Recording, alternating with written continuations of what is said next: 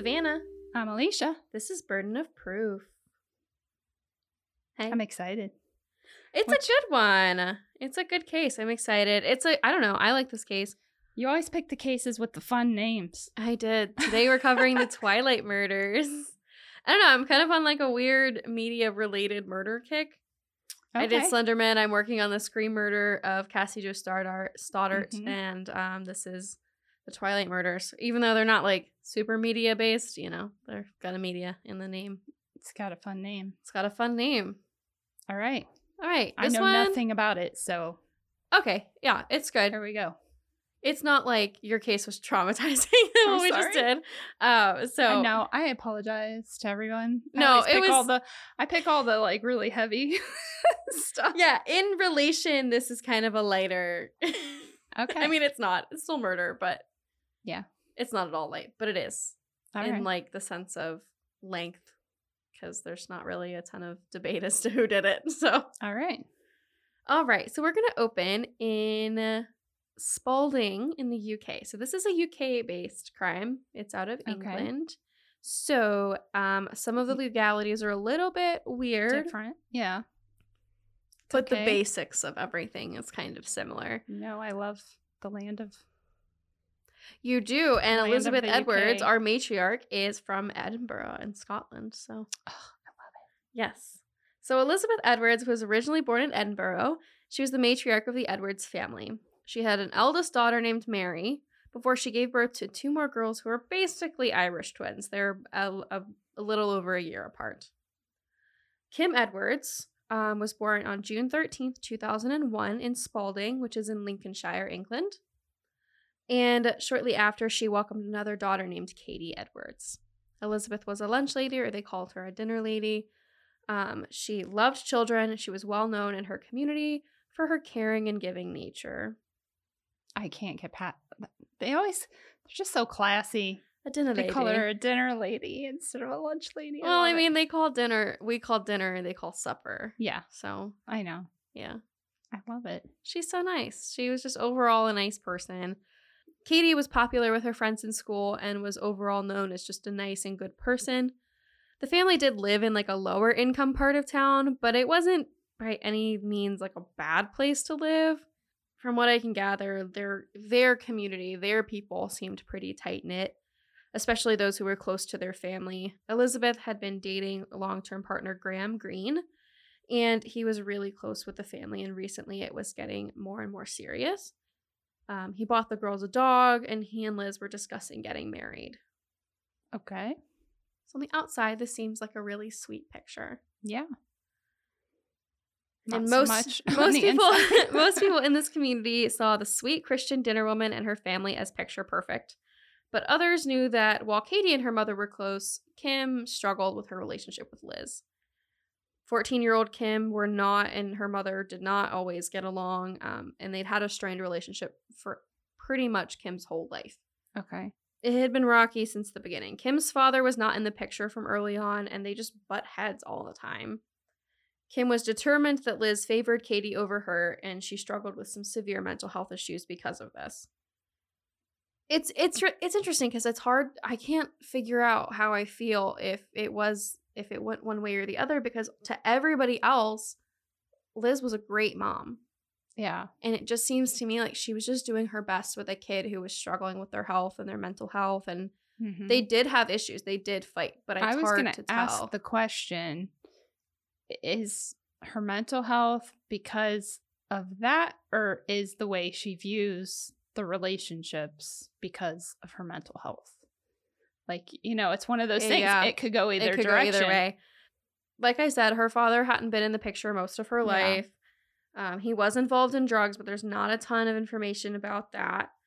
At the age of six, Kim was slapped or punched by her mother. The stories vary on whether or not it was a slap or a punch. Okay. Um, At but then six. At six. Wow. I know. What does your six year old do? It's difficult, right? I mean, don't get me wrong. I've had, I've had moments with my kids where I, oh, even at Yeah. that age, but especially my oldest could be a little mouthy at times. But you walk away like I I don't know, and I am not a proponent of like I spanked my kids when it was absolutely necessary. Like if it was Yeah. a safety issue and they're young and they you can't reason with them. You Mhm. cannot reason with I never hit anybody else's children. I used to be Yeah. a preschool teacher. I absolutely never hit anybody else's children, but I did smack like I had a climber. So the honest one used to climb everything and it was dangerous when she was like very little and couldn't even walk yet and she'd be up on the table up on a bookshelf up on the window like it was ridiculous. was. at one point matt walks in the room in the dining room. He had like gone to the bathroom or something. She had climbed up on the table on the dining room table and we had moved a box of tissues to the dining room table so that because it was on like a lower Yeah. um table or actually like our that stereo thing that we have in our dining room. And she was able to pull herself up and get the tissues out. So we put it up on the dining room table. She climbed on the dining room table and was sitting on the dining room table pulling out the Every tissues tissue. throwing all of the tissues down to the snarky one and the snarky one's just like ah look it's snowing. it's snowing tissues That does describe So, their relationship anyway, pretty well. all of that that lighthearted story just to say like i'm sometimes you have to like but at six like you can reason with a kid and if you're angry enough that you're gonna smack them like first of all never smack a kid in the face like what Yeah. but you walk away or you get them to walk away and then go deal with it Yeah. like after everybody cools off Yeah. yeah the kicker for me though was that Elizabeth turned herself in to Child Protective Services after this. oh well then she just yeah She just panicked. She, was like, "I am not a safe mom." Like she, oh I know that's what my reaction my was mom too. heart She panicked. She had the worst guilt, and at that point, it's known that at least Kim was taken for the home for six months. It's hard. Some people say that both girls were taken, and some people say that only the one child was taken. I have a hard time believing that they would leave one child. yeah but you never know Yeah. And I mean, my for, I don't know if it's anything like the United States system. She's a lower income woman. At that point, she's a single mom. There were definitely other circumstances as to why it was a six month period. yeah Um, but I don't think it had anything to do with the severity of the actual situation at hand. I think it was more like they were giving her time to kind of get herself together. yeah Who knows what the circumstances are? There's no information about it. 'cause She Yeah. was six years old, and you know, they, they did fight. And Graham, her partner, said that while Liz was a good mom, she struggled with Kim. Kim was suicidal at different points in her life and attempted. And Liz knew that these struggles were there, and she was constantly stressed about them. And Kim comes Mhm. on later to say that her mom did know that she was suicidal. Her mom did it did stress her family out. She knew that she was like a stress point for them Mhm. because of her mental health issues. So that's kind of the picture of the Edwards family. mm-hmm. Questions, comments, concerns. No, I I can relate because I have a child with mental health issues, and same thing. Like she has often felt like, oh, you like m- my sisters better because they don't struggle with it. No, it's not that I No. love them better. It's Exactly. just yes, this is stressful. And I it's think that that's mental health affects the whole family, not just you. exactly. And, And sh- that's okay. If so- you need the help, absolutely Yeah. be you need to lean on your people. Yeah. Um but it you And know, it doesn't mean that you don't love them any less. No, it- but it's still heartbreaking as a parent when they get they reach an age where they realize like just how stressful Mhm. and even detrimental their mental health has been to their relationships with their family. And so it's heartbreaking when they realize it and then they're like, I'm sorry, I know I'm a lot. I know that I do this. I know that Oh, this just co- me yeah. in the heart. Oh and my it's gosh. it's so Yeah. hard to have that conversation. so I really I I just I don't know. I really struggle to think that her mom didn't love her. I think that she did and it's just Yeah. hard for Kim as a 14-year-old to see Oh, absolutely. the both sides of it that she Yeah. can love you and be worried and stressed out. Yeah. So in grade 8, Kim watched something that would change her entire life. She's sitting in class and a boy in her class named Lucas Markham threw a chair across the room.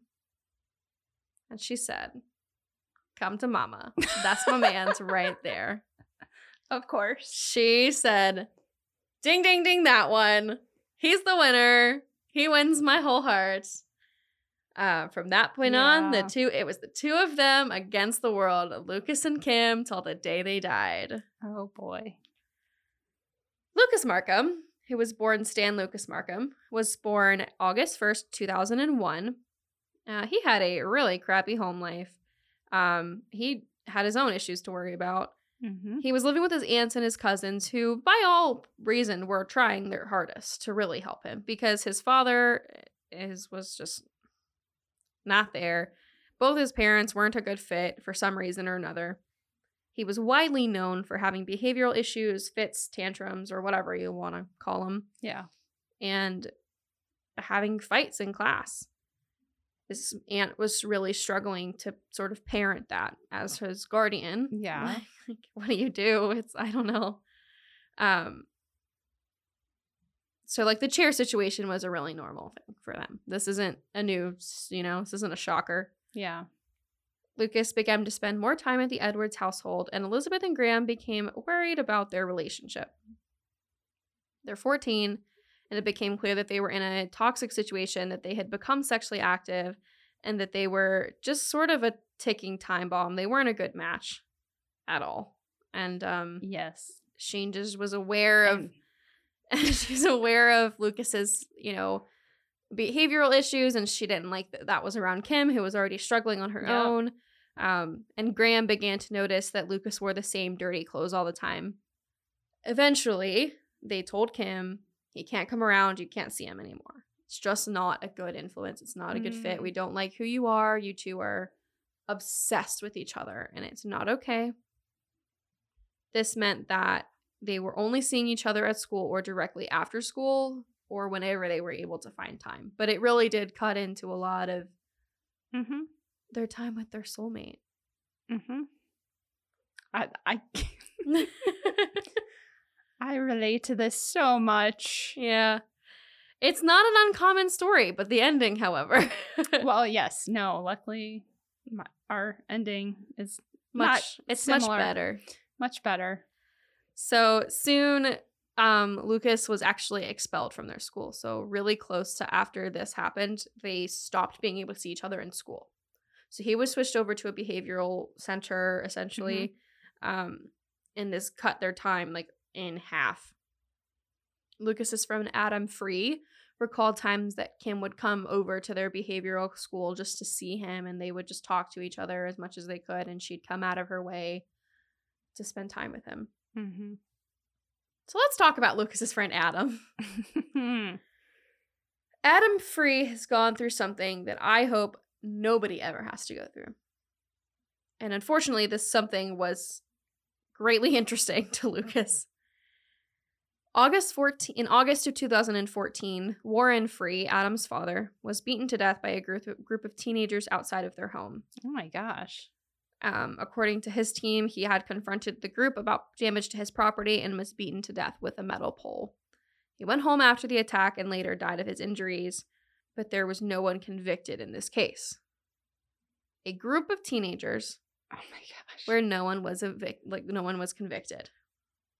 what in the world? Yes, it sounds really crazy, and that was what fascinated Lucas.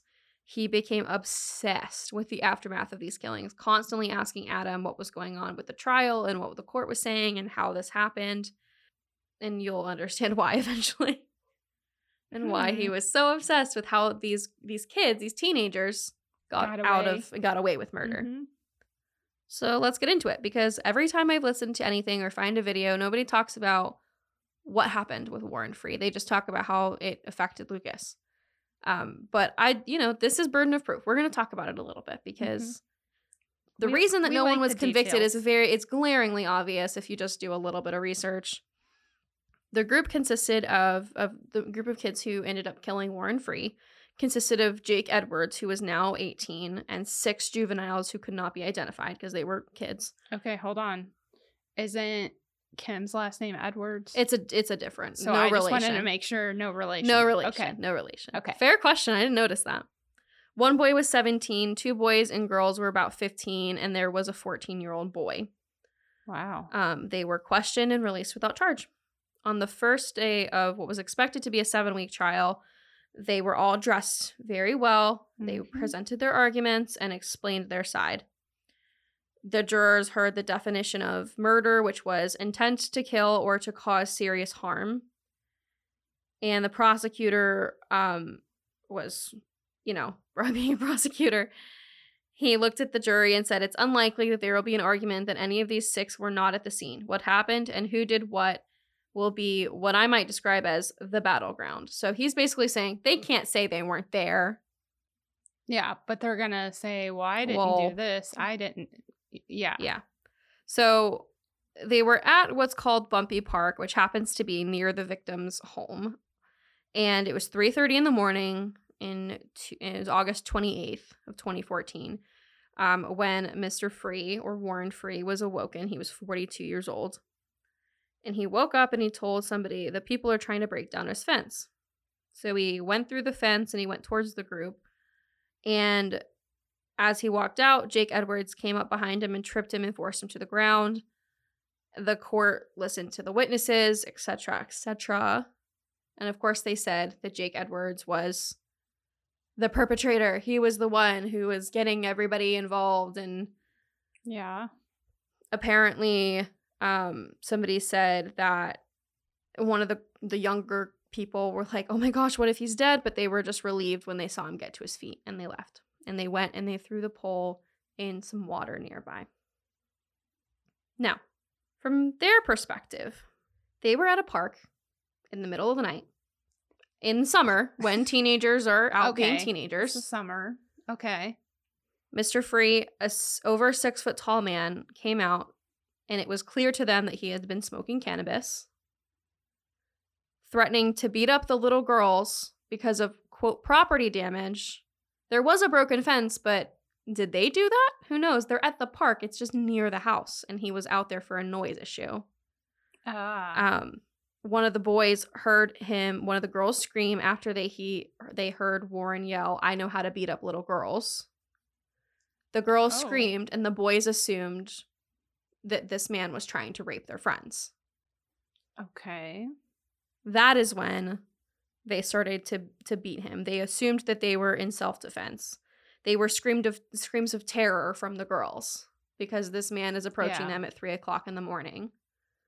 And they're little girls. They're 14, 15, Not to be 16 years old. But that's why you shouldn't be hanging out at a park. Well, yes. o'clock in the morning. but they're with their friends and they felt safe yeah.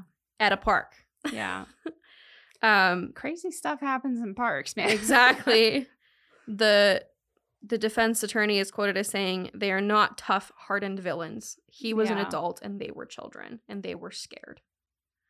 Um, okay. the children were all good kids with no issues. They were being confronted of a noise, not because of property damage. Um, some of the older children got in trouble with the law because they hid the pole that they used to, to beat him with. But the jury can't convict without with reasonable doubt like that. You're telling me that 12 people can look at a group of six teenagers and convict them of murder when their intent was not to murder him. Yeah. That's why nobody was convicted. Gotcha. They didn't just get away with it. They didn't mean to kill him. Yeah. There was intent that they their only intention was to, to keep their other friends safe, according to their perspective. And there's no lesser charge that can be. They did. Some of the older the older two got some charges with um battery and stuff like that, but they weren't Yeah. convicted of murder. Yeah. No, I mean that because. Yeah. Okay. Yeah. So anyway, I just thought that it just needs the air needs to be clear that this was and Adam Free has been very open because he was at the scene. He's been very uh, talkative about everything. I think it's important that we see both sides of that story. yeah. Um, but obviously, it's a tragedy that a 42 year old man was killed. Mhm. And I don't think that any of those kids intended to kill him, Right. right? So it was really interesting that Lucas was really curious about how they got off the murder charge. Because at this point, Lucas had begun to talk about to Kim about the possibility of killing her mother and sister. Lucas had been telling his friends all the time the issues he had with Liz, that he that she wouldn't let him over, that they hated him, and that she had problems with Kim all the time. Um, he had a grudge, and he and his Juliet weren't allowed to see each other.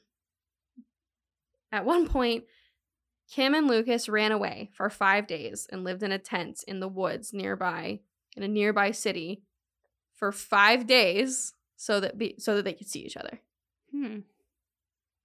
Seems reasonable. Kim thought Lucas was joking when he brought up killing her mother and sister, Oh no, Kim. until she realized that he wasn't. Lucas would do anything for her, including this. And then they both realized that they were both seriously contemplating killing Liz and Katie. And once they put all of this on the table, the plotting began. Oh, Kim. Everything went as normal. The two would meet up at a McDonald's and they would plan the murder as they walked. The week before the killings, though, we see some interesting things. At one point, we see a really telling Facebook interaction between Kim and Elizabeth, her mother. Um, Kim updated her profile picture, and it was a picture of her not smiling. She was just staring straight ahead.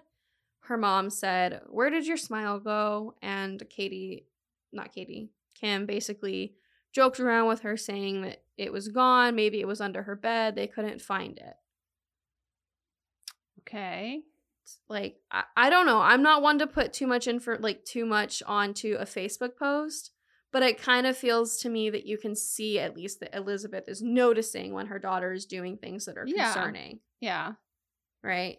Yeah. Like, Although, like, if you're just on the outside and you see that post as a mom, I would question is that a simple just you're commenting because you know and it's kind of like borderline lighthearted like Yeah. ha ha ha uh, where'd your smile go kind of thing Yeah. or are you seriously concerned in which case are you having conversations outside of this or are you just definitely. They definitely using were. this. So Mhm. it's one of those things that just another example of how social media can Yeah. construe things. Like it can make you think because you kind of, well, it's very voyeuristic when people, depending on what you share, Yeah. you know, and so you think you know stuff about people, but that's not the whole picture. So Exactly. You Yeah. know.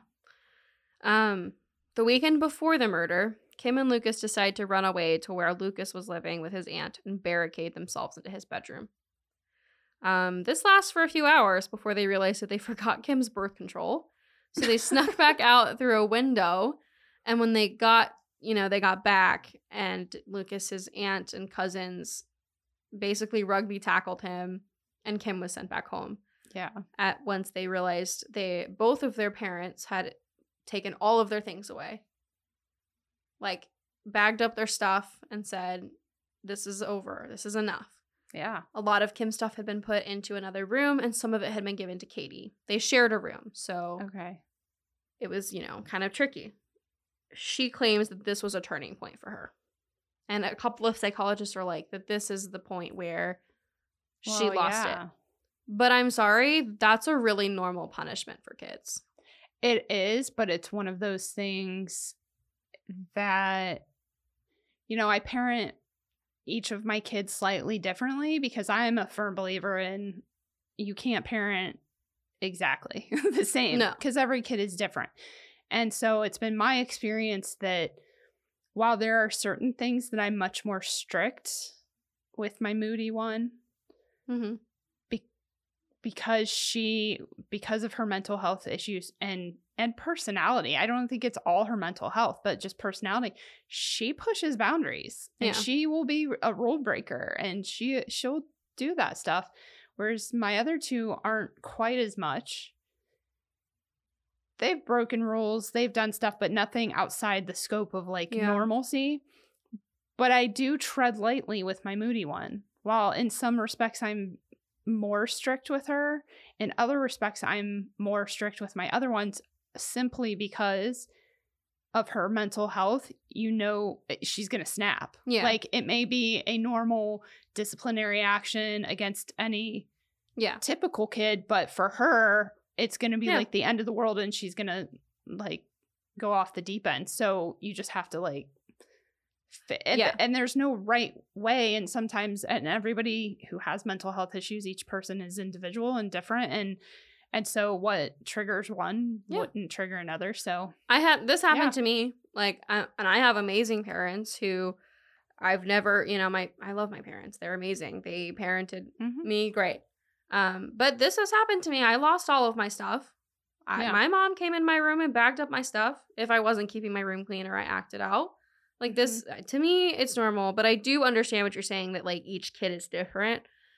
Um, and for Kim, this was like a really big deal. I'll tell you the thing that stands out the most is not so much that they took stuff away, but that they gave some of it and that's what upset Cam the most. Yeah. Because when you know there's already that weird or yeah. that dysfunctional tension of like she gets stuff that I don't, she gets your affection that I don't, Yeah. she gets this. Exactly. That's like, I mean, I don't, I know I'm trying very hard not to like judge other people's parenting and life, but like that's just dumb. Why would you do that? I don't you're, know. You're making that Yeah. dynamic worse. I agree. when you do Mhm. that. So So the two agreed, Lucas and Kim agreed to go forward with their plan at this point. Their plan consisted of Lucas sneaking around the house, out of his house, getting knives, walking 30 minutes by the water to Kim's house, climbing the scaffolding, and tapping on her window to let him in. Mind you, Lucas lived like down the street. So this whole 30 minute route was to avoid him being seen. mhm. Um, this was very well thought out, according to them. We'll see how that goes for them. they agreed on a date and they agreed that Lucas would kill 49 year old Liz and that Kim would kill her sister. All because Lucas would do anything for Kim and Kim felt like her mother had always favored her sister. The night that they agreed upon came.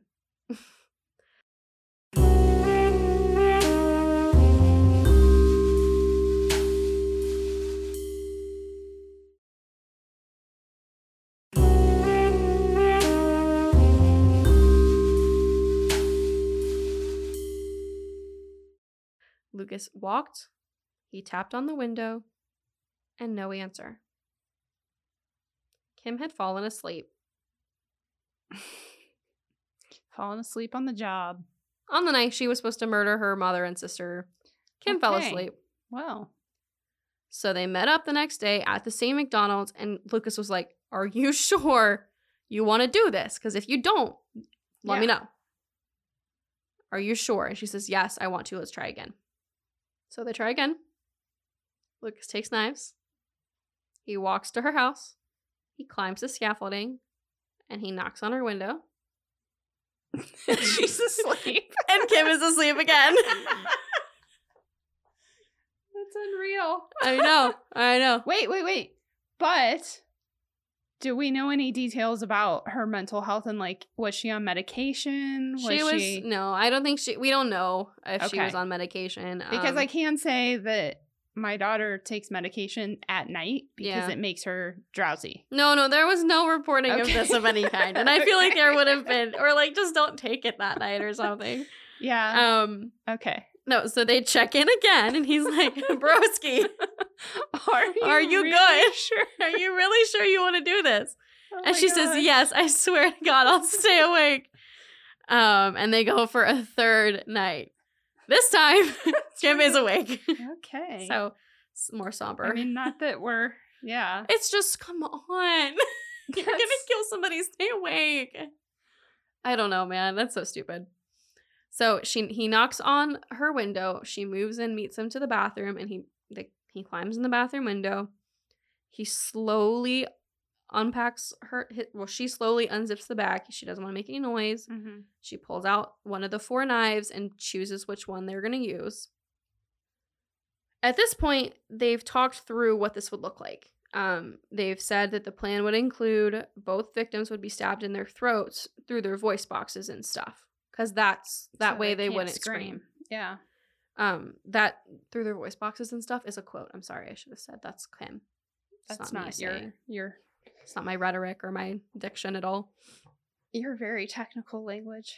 Yeah, to prevent them from crying out. Um, while Kim would stay in the bathroom, Lucas went into her mother's bedroom, climbed on top of her, and stabbed her in the throat.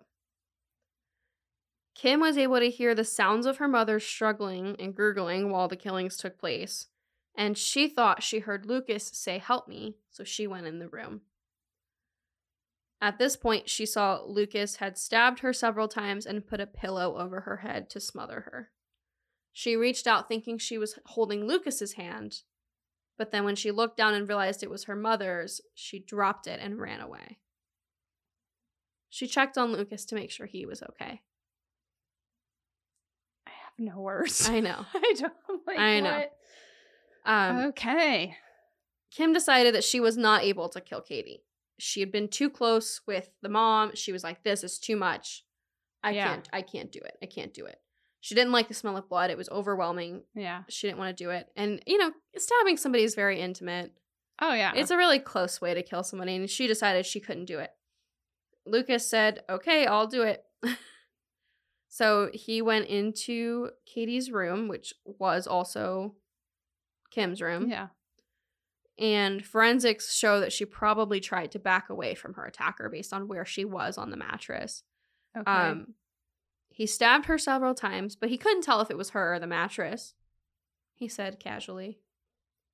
And then he smothered her with a pillow and wrapped her in a sheet uh, because, quote, Kim didn't like the smell of blood. wow. Okay. I should also say that they've also locked the dog in the bathroom. And Graham didn't live with them. Okay. That's why uh, that was going to be a question. Is No. he where's with them. Graham? And actually, no, she had que- daughters. She she wasn't allowing him to live in the home unless they were married. Okay, gotcha. Gotcha. But that was going to be my initial question, and then because of the whole, I fell asleep. I fell asleep.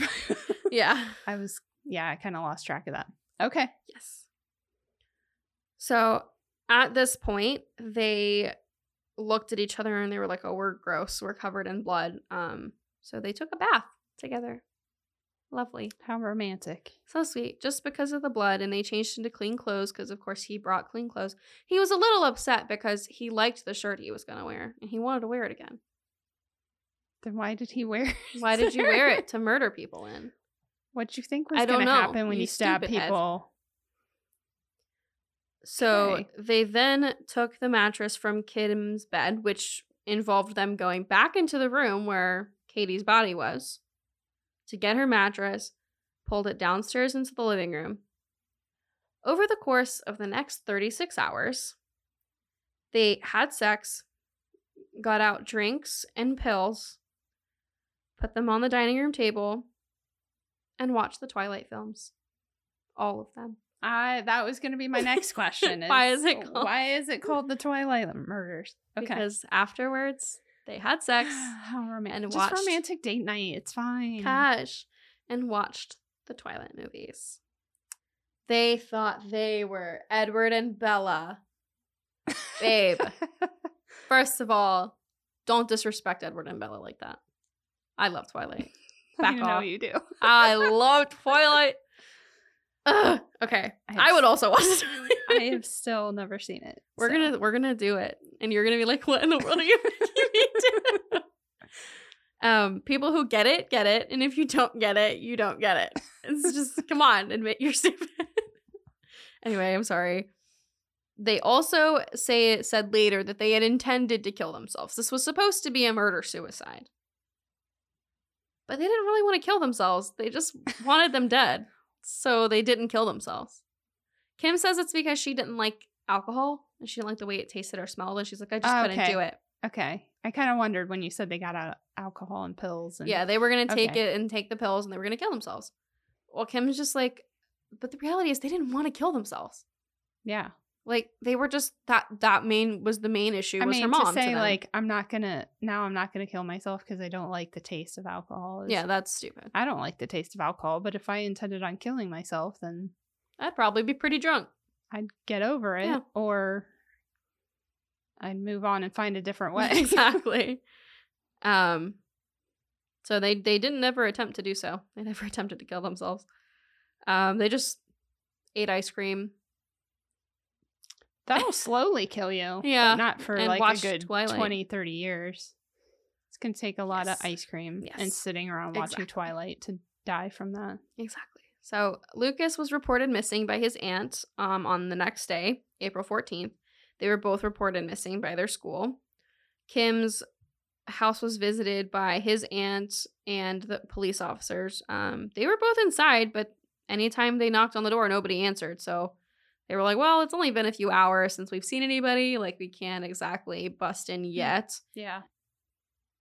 A little while later, a police officer returned the following morning.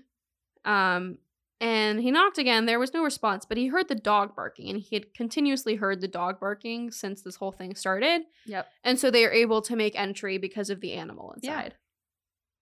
Well, then the they open the door, and there's Kim and Lucas in the living room Watching Twilight. on a mattress on the floor. He said, Hey, yo, I've been a knocking. What you been doing? And they're like, Yeah, we know. We know.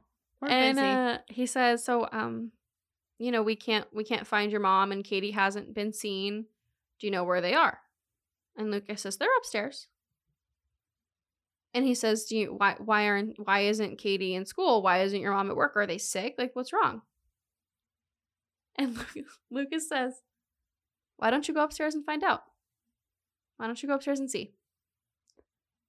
is, he, is he planning on making a getaway? Like once the cop is No. upstairs? Mm-mm.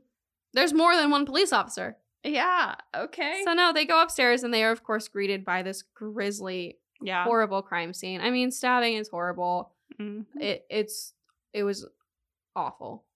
They are immediately arrested, and as they're being arrested, Graham arrives at the home.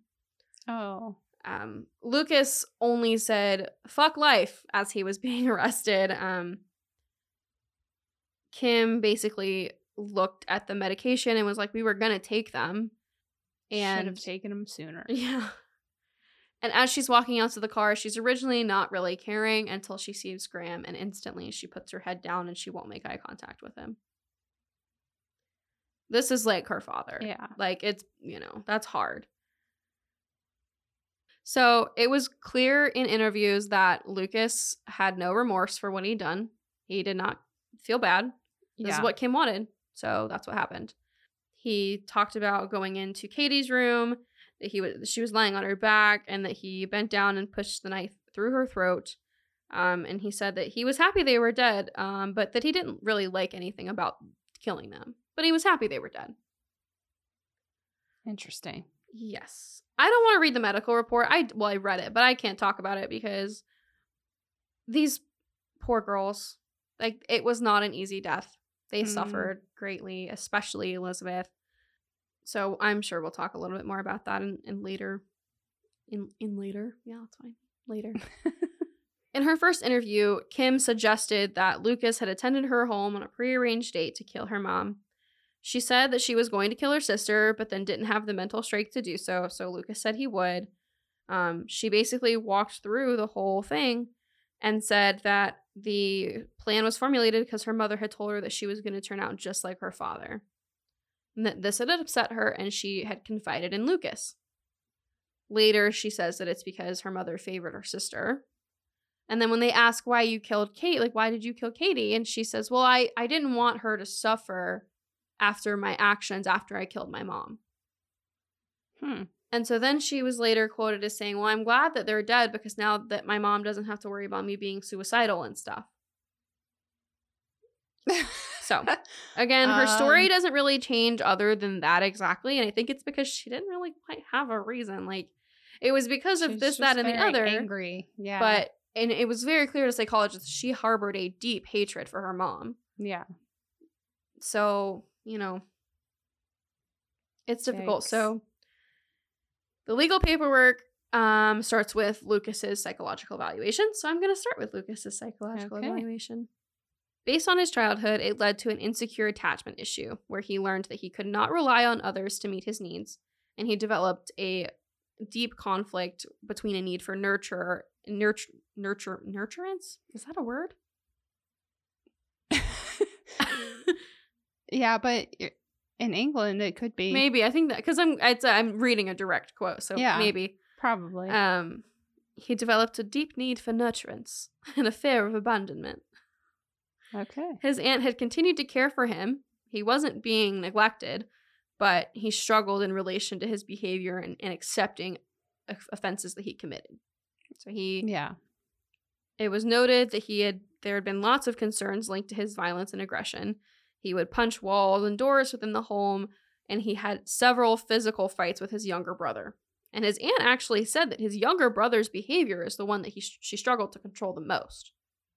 He's not the only volatile child in the Yeah. household. He had self harmed by cutting, and this was known by the aunt, and she had been doing what she could. He obtained no attachment to any of the staff who were caring for him while he was incarcerated and awaiting sentencing, which I found a little bit odd. I mean, not odd, it makes sense for what his issues are, but like, I can't imagine being in a place for several months and not having any attachment to any of the people who are caring for me. Yeah. I find attachments everywhere I go. Yeah.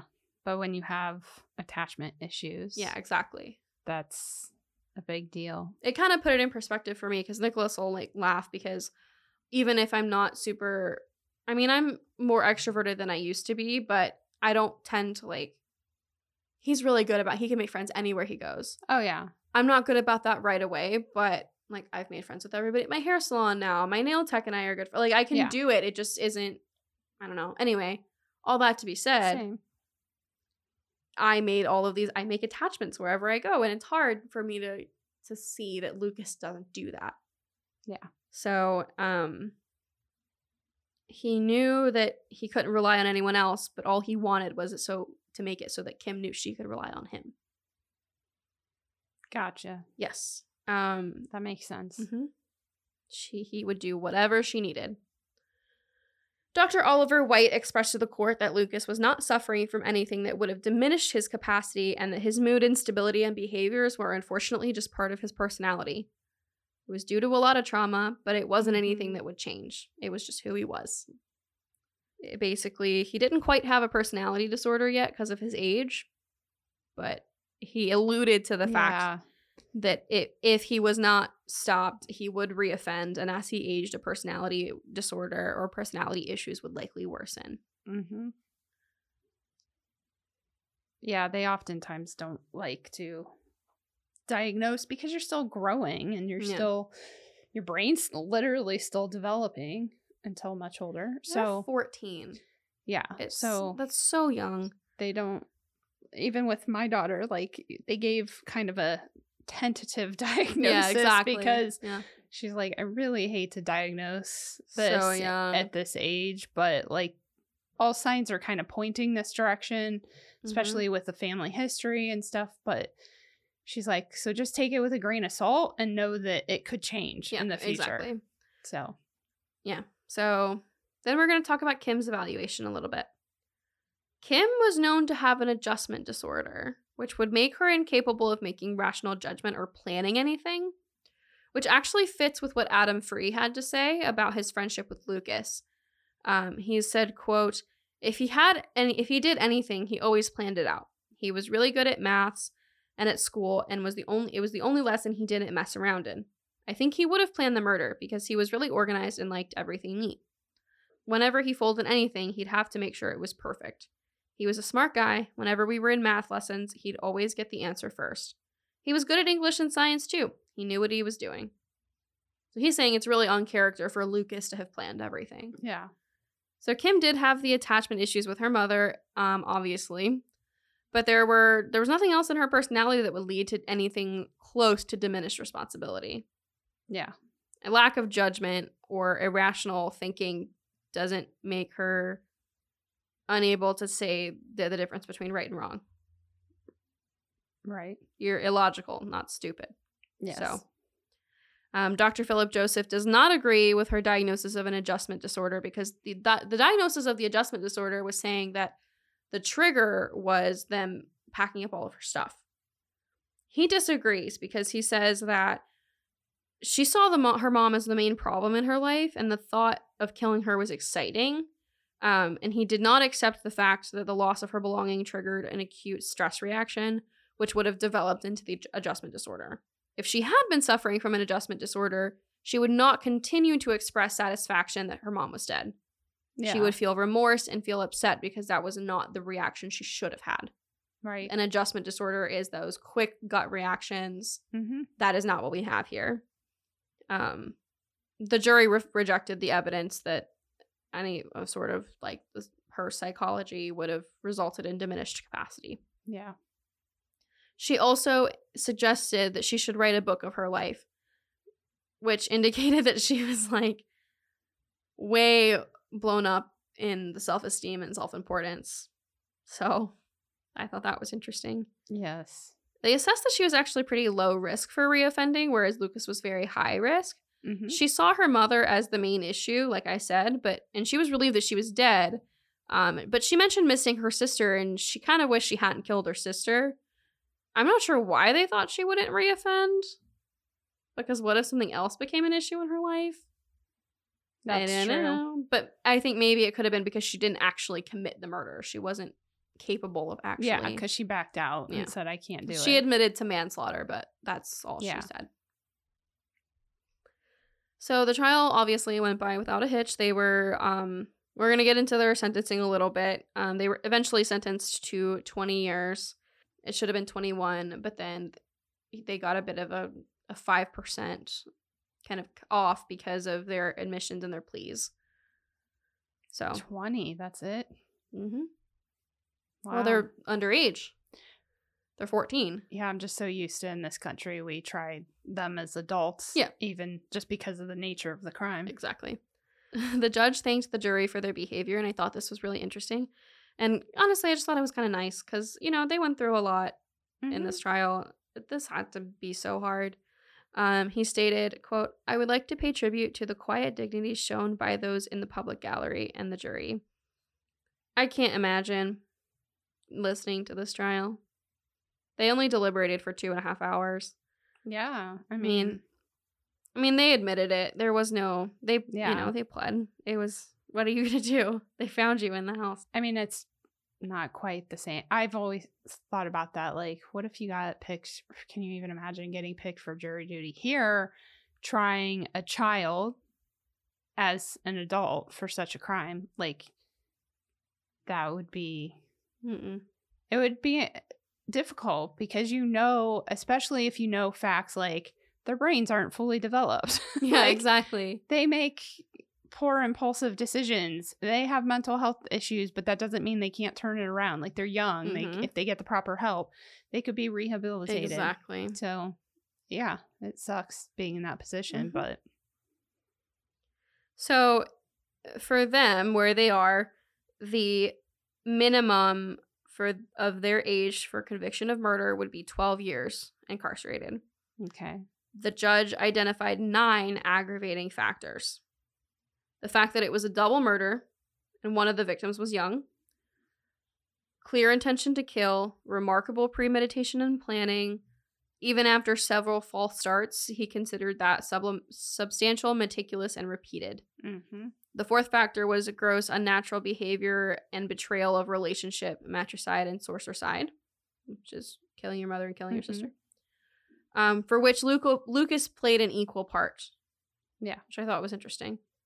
The fifth and sixth he considered to the victims to be vulnerable, being intact in their beds, and Katie only being 13 and a half years old. The killings were brutal in the form of executions, and Miss Edwards, in particular, um, suffered terribly in the last minutes of her life. The seventh factor was the use of a knife, which he added was brought to the scene, and the eighth was the grotesque conduct in the 36 hours after the killings, even though he added in the context of their age and maturity. The last factor was the fact that they expressed happiness in what they had done. yeah Exactly. So as for mitigation, the judge accept like accepted that it was kind of early to judge remorse based off of age and how close they had done the sentencing, yeah but they hadn't they didn't show any sign of that. Um, they were allowed the five percent discount, making it from twenty years to twenty for their pleas. Uh, Lucas pleaded guilty to murder, and Kim Edwards admitted manslaughter. Um, the trial was only really in consequence to psychiatric evidence. The rest of it was pretty straightforward. Yeah. He recognized that both had encountered problems with their upbringing and that they were still developing as people. There you go. So obviously, they appealed because it's what they do. It's what you do. But it was stupid, so there's not much when here. You're grabbing at straws. Yeah. Yeah. Um, basically, Lucas was like, I should have gotten more than 5%. Pleading guilty. And he was upset. His team was upset that they didn't feel that the judge worried enough about their age when sentencing. But like the judge has a bunch of guidelines as to how he can censor people. This is all statutory based. Yeah. Like and there wasn't a ton of like the word is gone. The word has escaped. It's out the door. It's down the street. I still can't find it. oh my gosh. This had never happened before. They was like, what is that word? I don't know. I don't know. I have a hard enough time. oh my gosh. Hold on. I'm just like 15 years away from Alzheimer's, so precedent. Oh, precedent. Oh my gosh. I'm leaving that in. That's okay. There was no precedent for this particular horrible case. This was the youngest double murder in UK history. Um, Yeah. so he was going based on statutory, but also like he kind of had to just do his own Yeah. thing. And they were basically like, "Yeah, no, you were very fair in how you sentenced." So Mhm. they listed a bunch of UK cases that I'm not familiar with, but the appeal didn't stick. Yeah. The last thing I wanted to touch on was their families. I saw several pictures of, you know, their families coming in and out of court. And I just can't. How do you grieve this as a family? Because on one hand, you're having to deal with the knowledge that you're like, I, the, her grandmother is the one that like really struck me that your granddaughter is a Mhm. murderer, but also mourn the loss of your daughter And your and other your brother. granddaughter, and you Mhm. still have other grandchildren. like, Mhm. and Katie's father was different than Kim's father. So Katie's father's there. Yeah. And he's seen at the trial and he bought a grave plot next to Katie. Yeah. He's quoted as saying that he can't wait to be there Aw. because he's just he misses his kid. My I just I don't know how you um I always think of that whenever it's family members committing murder of Yeah. other family members is the people the rest of the family like you you grieve the loss of both people the murderer and the victim exactly. That's got to be so hard and I hope that they're all getting some help because I can't imagine trying to do that on my own. yeah Those are the Twilight murders. twilight murders Unfortunately, it's it's a sad case, but it's interesting, isn't it? it's The psychology of them like not having anything that would result in the diminished capacity, and they're just like, "Yeah, let's kill my mom and my sister." i, I uh yeah i um Yeah, There- exactly. uh, There's no words. There's no words. No, there was something that I thought of, it, but you were on a roll. And when it came to him, Lucas and his uh, Uh, reoffending, Yeah, it's like clearly he has attachment issue. Like yeah, clearly he will. Her, maybe, maybe not. Like yeah. I would exactly. see. It's just, but I understand what they're saying about the, you know, the fact that she backed out and said, "No, I can't do it." So yeah, exactly. you know, so it's kind of a crapshoot. If she meets another Lucas, yeah, then maybe. and everybody around them said it was Kim running the show. Like, even if he planned everything, it was all up to whether or not Kim wanted to do it. Because for Lucas, Yeah. Kim was everything. yeah. So it's like, was she manipulating him? Was he manipulating her? Or were they just like not good for each other? Yeah. It's hard to tell. To me, it sounds like they just, that was bad combination. Yeah, that's what I think too. Because it's hard to think about if either one of them were had never met the other, if we would be in this position. Yeah. You know, Probably not. I hope not.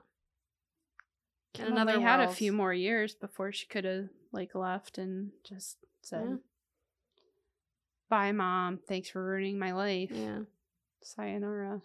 deuces. So Well, sad. Thanks for listening. Thanks for hanging out with Yeah, me. absolutely. Thanks for sharing. Yeah, of course. Till next time. Till next time. Bye. Thanks for listening, guys. Find us on Instagram and TikTok at Burden of Proof Pod and email us at burdenofproofpod at gmail.com.